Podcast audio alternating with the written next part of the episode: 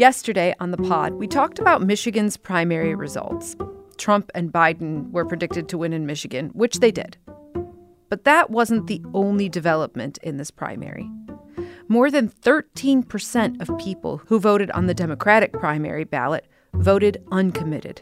That's more than 100,000 people, which was enough votes to award a couple delegates at the Democratic National Convention to uncommitted. And why did so many people vote uncommitted? We have political power that we can leverage to get a ceasefire and hopefully save lives. These voters want a permanent ceasefire to put an end to the five month long U.S. backed Israeli bombardment and siege of Palestine. Today, we're going to hear again from the organizers behind Vote Uncommitted. Now that their primary strategy was successful, what's next?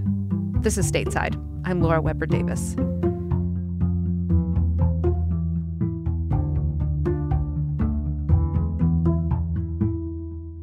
Layla Elabed is the campaign manager for Listen to Michigan, and Abbas Alawieh is the political strategist and spokesman.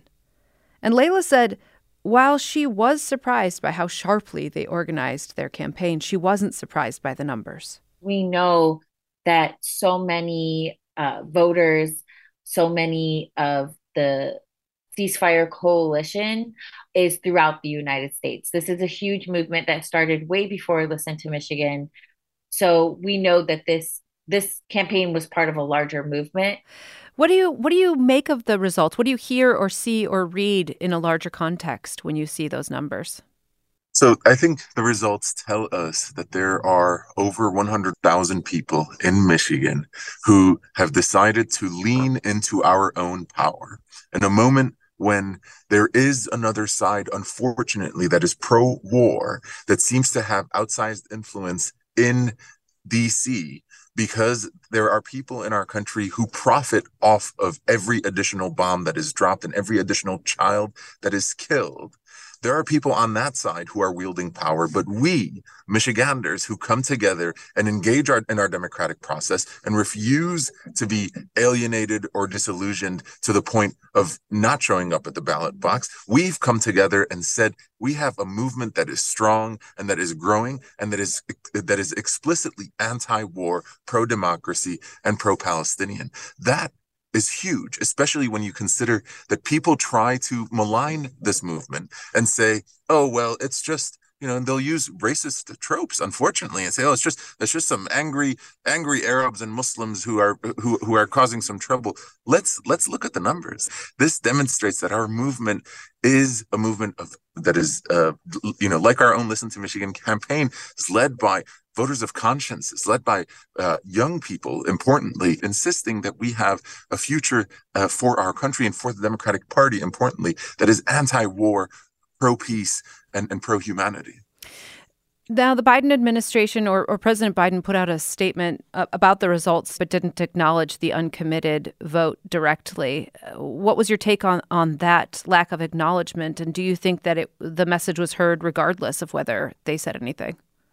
You know, I, th- I, think we saw the president put out a very lengthy statement last night, a statement that, you know, was so lengthy and ignored and, and tried its best to ignore an elephant in the room that although the elephant in the room that was the uncommitted vote that was for peace and against war wasn't acknowledged in his words, it was acknowledged by the fact that his statement was so long and explicitly didn't acknowledge this vote. My advice to President Biden would be this is a state where you need every vote that you can get if you're going to win in November, if we're going to be successful in preventing Donald Trump and his white supremacist buddies from getting back into the Oval Office. So do not ignore our movement. Do not malign our movement. Unfortunately, the fact that the president failed to acknowledge the more than 100,000 Democratic primary voters who showed up to the ballot box to send him a pro peace, anti war message, the fact that he did not acknowledge us in his statement, I believe is yet another misstep that is consistent with the White House calling ceasefire advocates early on, quote unquote, repugnant, consistent with the misstep that you know senior Biden officials acknowledged in a, in, in a meeting that I, I, happened to be in uh, just a few weeks ago when President Biden failed to acknowledge uh, the value of Palestinian lives in his 100 day statement. And it seems like President Biden and the people around him are continuing down this path of missteps. We would encourage them to embrace the base, the, the center of our party has moved on Palestine. And we demonstrated that with the vote here in Michigan. President Biden is someone who's demonstrated that he's willing to move when the party moves. It's time to move, Mr. President. So, Dearborn specifically really showed up for this cause, with more than 50% of the Democratic vote selecting uncommitted. And this is a Democratic stronghold. Do you think that you have the attention of the Democratic Party, whether it's in the state, if not the Biden administration? Yeah, I think that just looking at the numbers across, not just in Dearborn, but in, in Hamtramck, that had a little over 61% of the uncommitted vote. Dearborn Heights, 47%. And then the other cities like Canton, Allen Park, Garden City, Plymouth, these are all cities that did either over 15% or at 15% using the Democratic ballot to say we are uncommitted to Joe Biden's reelection. We put the same question to the Democratic Party as we put to Joe Biden that you need to listen to your core constituency. These are members of your party that are voting using the vehicle of the Democratic ballot to vote uncommitted. We definitely need to be paid attention to from our own party and from the president and his administration. We need to take a quick break. More in a minute.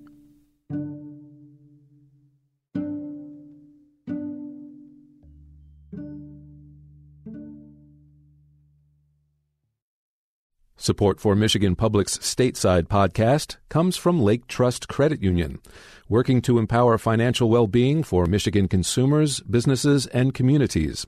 Committed to financial solutions and advice to support people and families. More information at laketrust.org. Support for the stateside podcast comes from Kalamazoo College, offering a personalized education that combines critical thinking, curiosity, and creativity committed to preparing students for meaningful careers that make a positive impact on the world. More at kzoo.edu.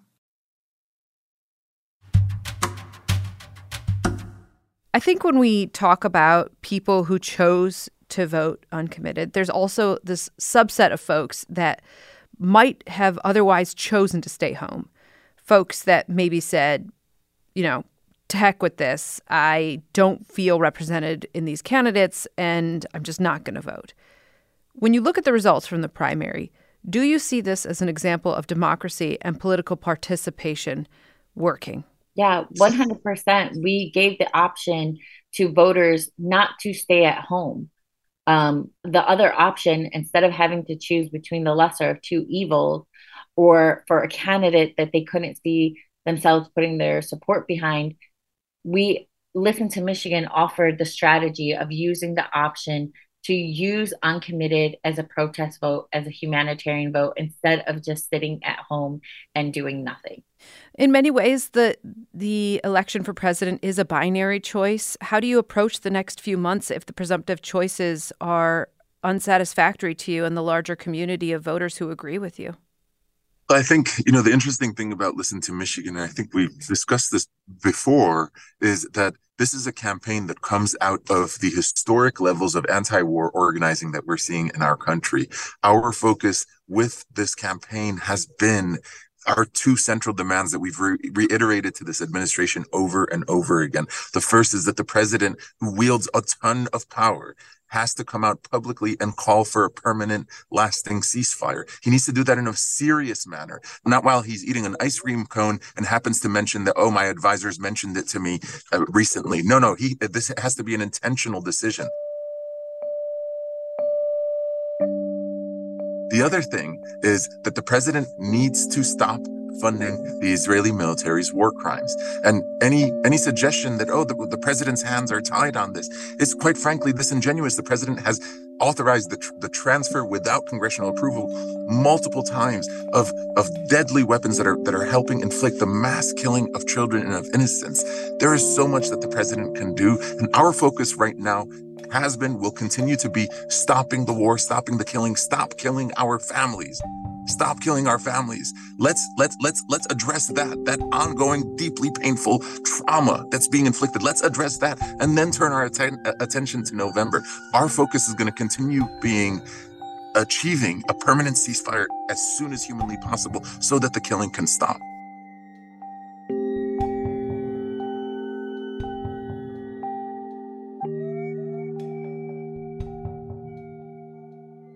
When you look at the convention that's going to come up in the summer, um, you do have a couple delegates now that you can use to leverage some amount of power, some voice to have on the convention floor.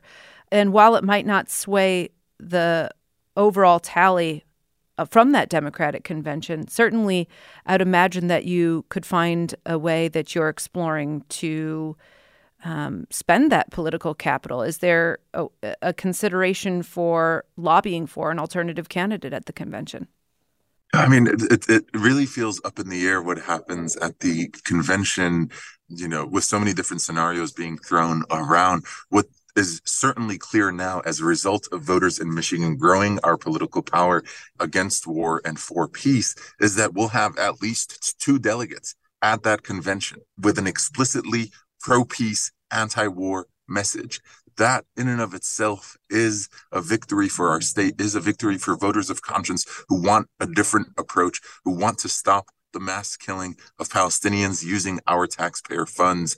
I think that, in and of itself, is a victory, hopefully on the long road to towards moving our Democratic Party, especially and our national politics, out, out and away from the uh, the, the pro-war place um, that it has been dragged to.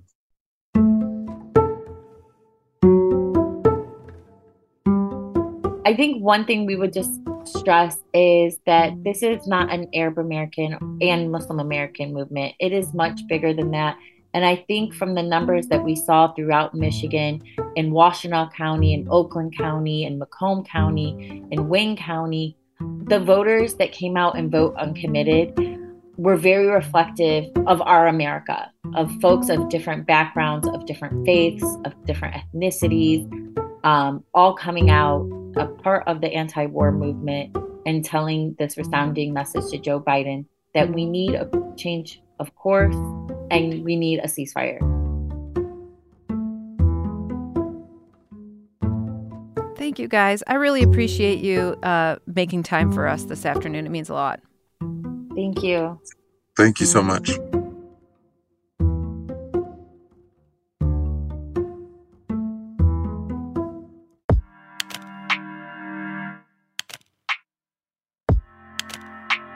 And that's the Stateside podcast for today. I'm Laura Weber Davis. You can find the full Stateside show at michiganpublic.org.